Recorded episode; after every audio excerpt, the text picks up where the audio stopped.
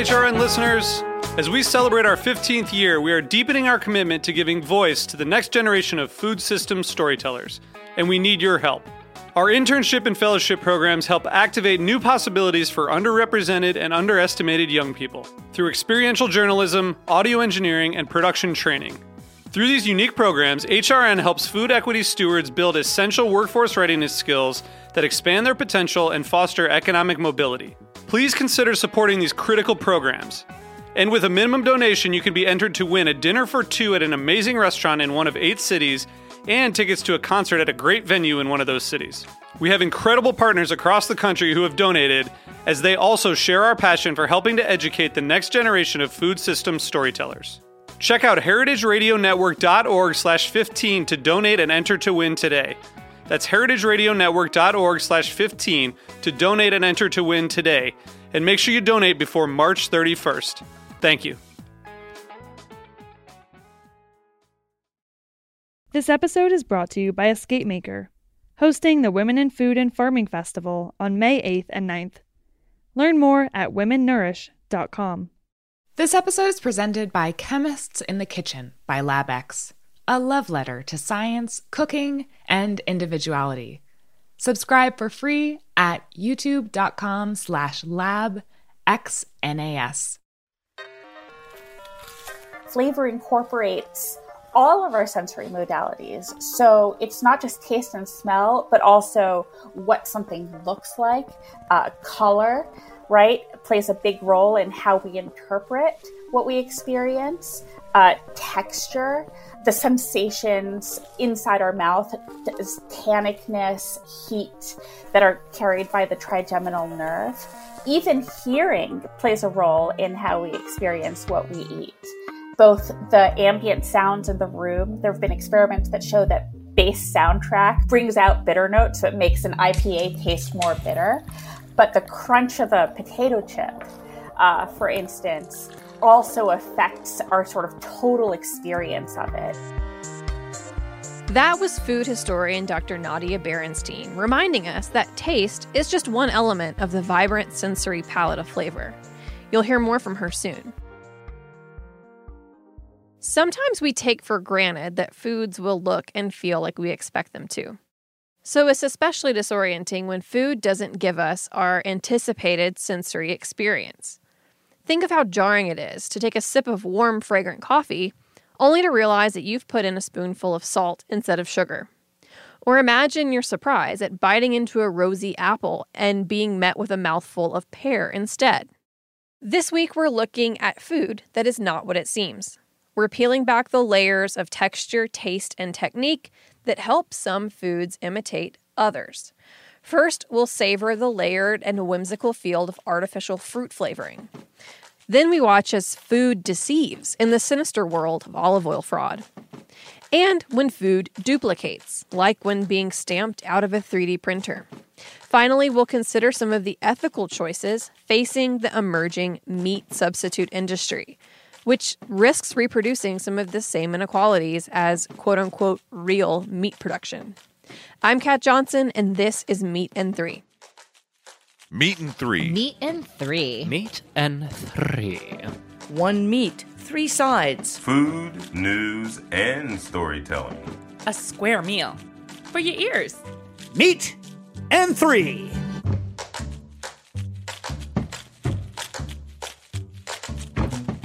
We don't always want to experience the full, unadulterated flavor of what we're consuming. For our first segment, Anna Oakes dips into the history of artificial flavoring. And she speaks with one manufacturer who's designing flavors to complement the taste of a popular but pungent plant.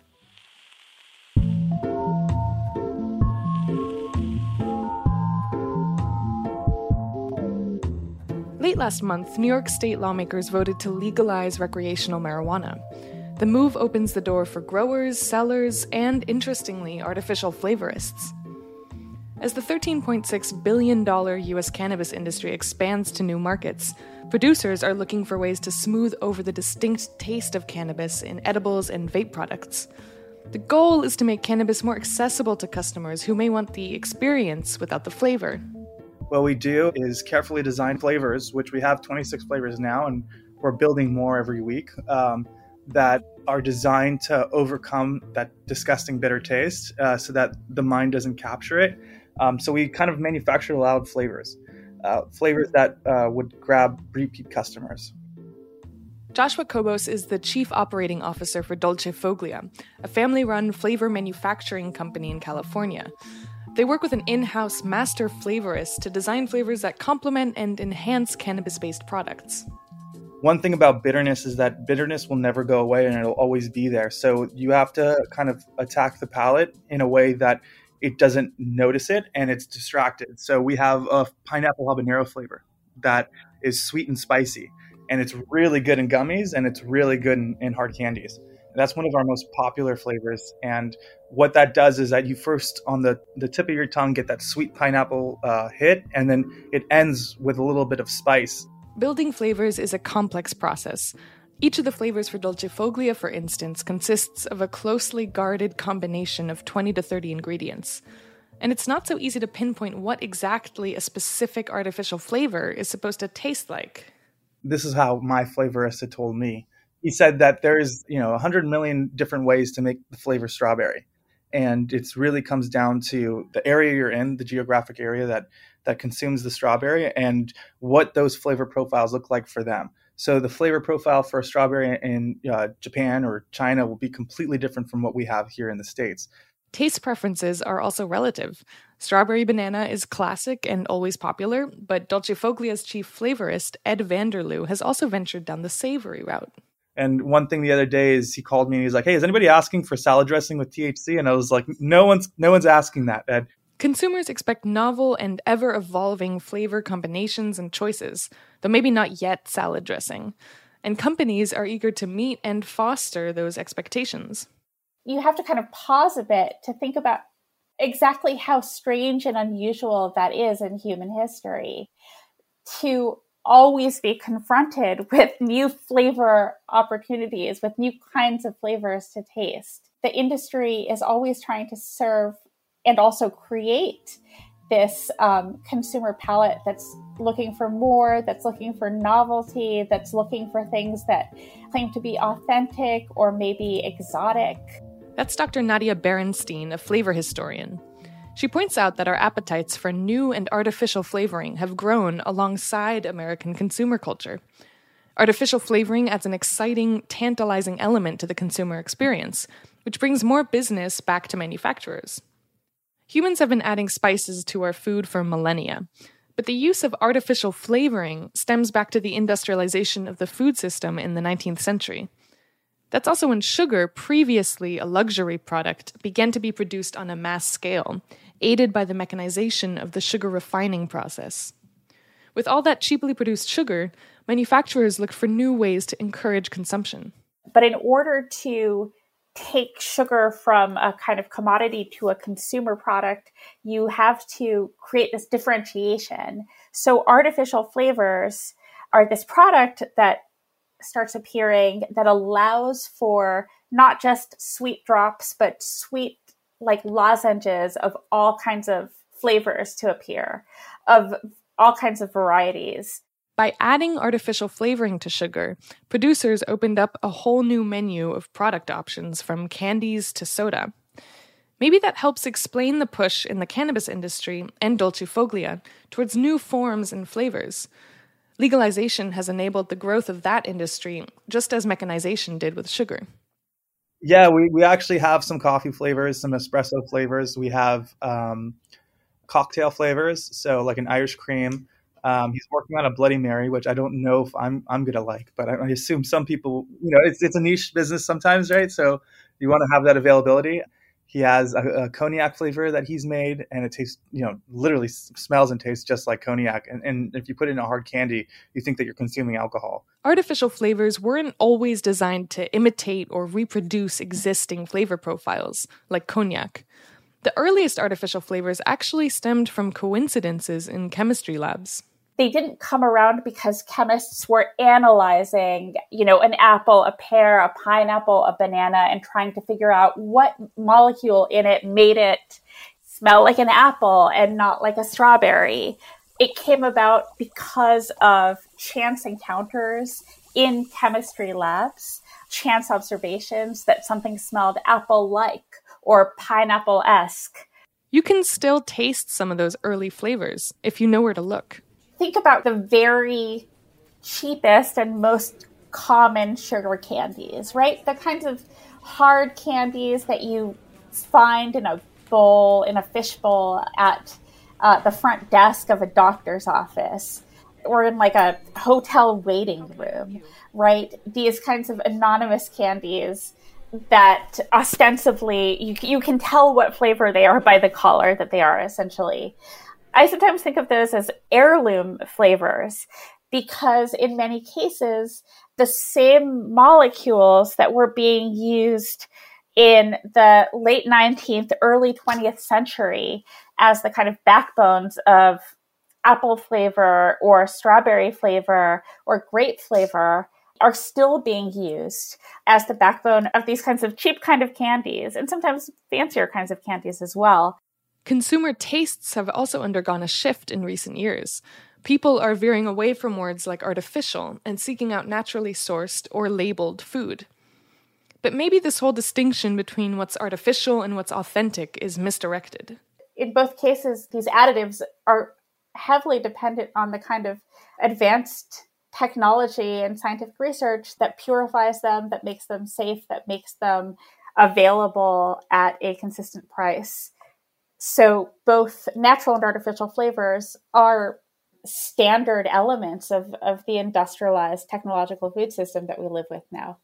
I don't think that the distinction between artificial and natural flavors is a useless distinction, but I don't think that it, it, it's as meaningful as we tend to reflexively believe that it is. And I think that there are much better ways, you know, of measuring the quality of, of thinking about the quality of the food that we eat and its impact on the world. That's the irony of the growing cannabis industry, too. Part of marijuana's appeal is its reputation as an all natural plant substance. But consumers are hungry for ever evolving artificial flavors, and in particular for flavors that distract from the actual taste of marijuana. Or vice versa. Perhaps in the not too distant future, we can look forward to washing down a spiced reefer pie with a nice, bud flavored milkshake. Though that probably exists already.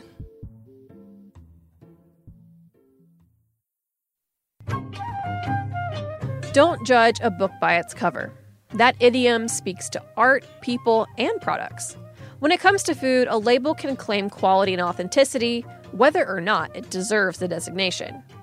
When grocery labels boast titles like Italian made or traditional, regardless of their origin, many consumers reach for the cheapest option, leaving real Italian producers high and dry. Linda Pelaccio, culinary historian and host of A Taste of the Past on HRN, met with Beatrice Ughi, founder of the Bronx based Italian specialty food importer Gustiamo, to discuss the issue of imitation. You can label anything on a bottle of olive oil. You, you can put any name, any uh, or on a tomato or on a bag of pasta, and they will pass as long as the label uh, includes uh, a, a, cute map of Italy or, or the picture of, a, of an old uh, uh, woman uh, picking the olives. then it becomes already an, an Italian name, an Italian sounding name, is more attractive on the shelves of the supermarkets. How many shoppers care that their spaghetti comes in honest packaging? As long as it tastes good and looks pretty in the pantry, what's the harm? Well, the cost of fraudulent labels and imitation San Marzano cans falls on the shoulders of farmers and purveyors like Beatrice. Faux imports offer extremely competitive prices, driving shoppers away from authentic Italian products, which remain firmly upmarket due to artisanal production costs and international tariffs. Food uh, has to have a, a, a price. If uh, it does not have a price, it might not be so healthy for you or healthy for the planet. And um, it's it's an agricultural food. It, it's a, the result of an agricultural process, and uh, and uh, it needs to be respected and uh, have the good va- a good value to to to sustain the farmers uh, who make it. And my my nightmare is that by abandoning all these uh, uh, olive oil groves, uh, the, the, our country will be become a Mars, a land like Mars, you know, without with our beautiful landscape and uh, mm-hmm. diversity, because people can't afford to continue to grow their olive trees uh, mm. because they can't afford to have a good living. For this full story, check out episode 362 of A Taste of the Past in the show notes. We'll be right back with more Meat and Three after a brief break.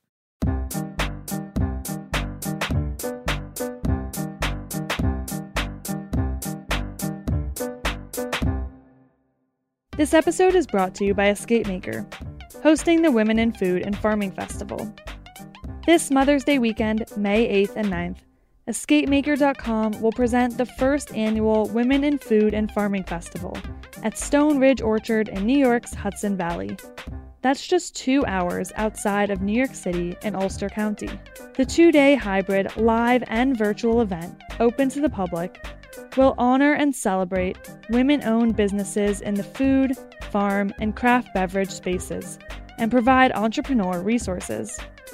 A live farmers market on May 8th will host dozens of women farmers and craft beverage and food producers, with products ranging from cakes and cookies to fresh veggies and honey to hot sauces and teas, all locally sourced and produced. For those not able to attend in person, there will be a virtual experience on May 9th. It will include 25 online tours, demos, and educational presentations on various topics on demand for the public and trade. Learn more at womennourish.com. This episode is presented by Chemists in the Kitchen by LabX, a new video series spotlighting the power of chemistry and how science and food can bring people together. It's a love letter to science, cooking, and individuality. In the first episode, three chemists swap cookie recipes, and once they finish baking, they ship them back to the recipe's owner. Along the way, they share insightful information on how chemistry can help you become a better baker. Watch the first episode and subscribe to the series for free at youtube.com slash labxnas. Welcome back to Meat and Three. For our next story, Armin Spingen introduces us to BeeHex, a company that builds 3D printing machines that can make food. Picture this it's 2041, you're late for work, and you don't have time to cook breakfast. No problem, just switch on your 3D printer, and out comes a bacon, egg, and cheese, complete with a to go wrapper. That may sound like science fiction, but Ben Feltner, COO and co founder of BeeHex, a 3D food printing company, says it's not as far off as one might think. So, if I were to make a plate with some spaghetti on it and a cup with coffee in it, we could do that with one of our machines where we would be printing the plastic plate and then depositing the pasta and then depositing the sauce and then print the cup and then you're just dispensing coffee but printing a whole meal, utensils and all, has its drawbacks. It would take a long time. I mean, it, it would probably take an hour. But if we can make that an instantaneous thing somehow, then it would be the replicator that everyone thinks about as like the ultimate goal. The replicator Ben is referring to is a reference to a gadget from Star Trek. It's just like a little platform where you can say, uh, I want I don't know. I want a catfish dinner with potatoes, and it just goes and like appears.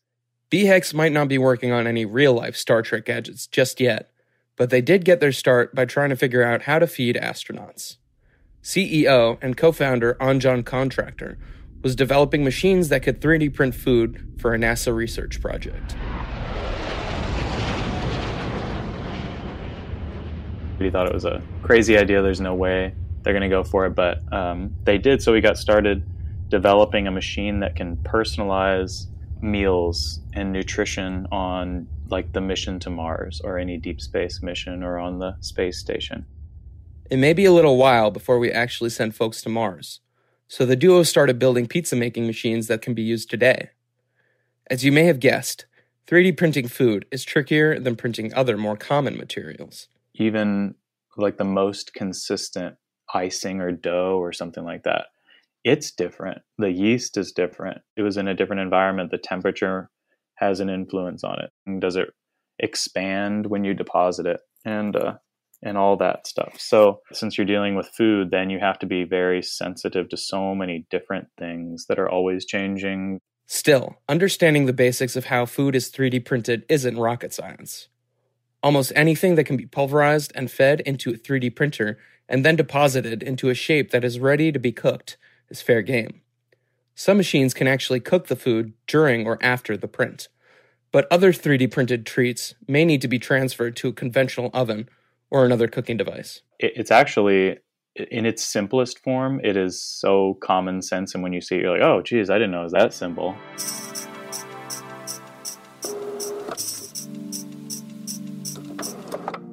The main draw of this technology comes down to the time and money these machines will save. That can replace the need for having people just doing the same thing over and over again. I mean, it's a classic automation problem. They're better off controlling the equipment and getting higher throughput that way so that the products end up costing less. With time and money freed up, there's room for innovation.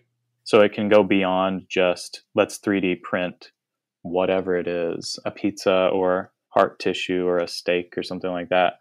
It's let's create a personalized nutrition bar or a personalized meal with the exact micronutrients that you request or that are recommended based on your DNA data, you know, down to some really specific parameters. Right now, the field of 3D printing is exploratory. Whether we end up using these machines to feed astronauts or in our kitchens for breakfast, lunch, and dinner, only time will tell. But through innovation, possibilities emerge, and a clearer picture of the future takes shape. I think everyone should, at some point, in their week probably think about what's the world going to be like in 10 or 30 years. To learn more about the different projects happening at BeeHex, check out the show notes.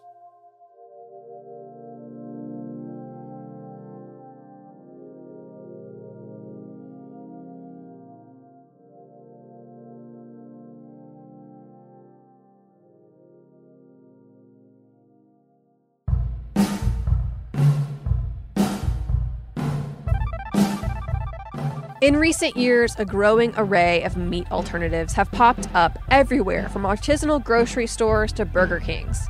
Impossible Meat and Beyond Burger, two of the most popular meat substitutes, resemble beef in their texture and taste, and they're made up of soy and pea protein.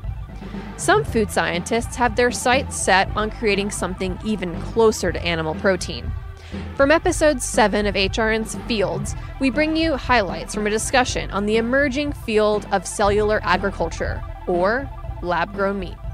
The basic idea is to culture cells from living animals um, and using the same kind of science we've seen in tissue engineering for medical purposes, but applying that to food production. So basically, you culture the cell, in a bioreactor, it grows, and then ultimately at the end, you come out with a piece of meat, even as the animal that it was cultured from has been, you know, not harmed in any way, right? That's Garrett Broad, a vegan academic and professor whose research focuses on food systems, food justice, and animal welfare. Though there aren't any cell based meats on the market yet, scientists are working hard to turn this dream into a reality. A lot of these meat substitutes have been touted as a kind of revolutionary, green alternative to traditional animal agriculture.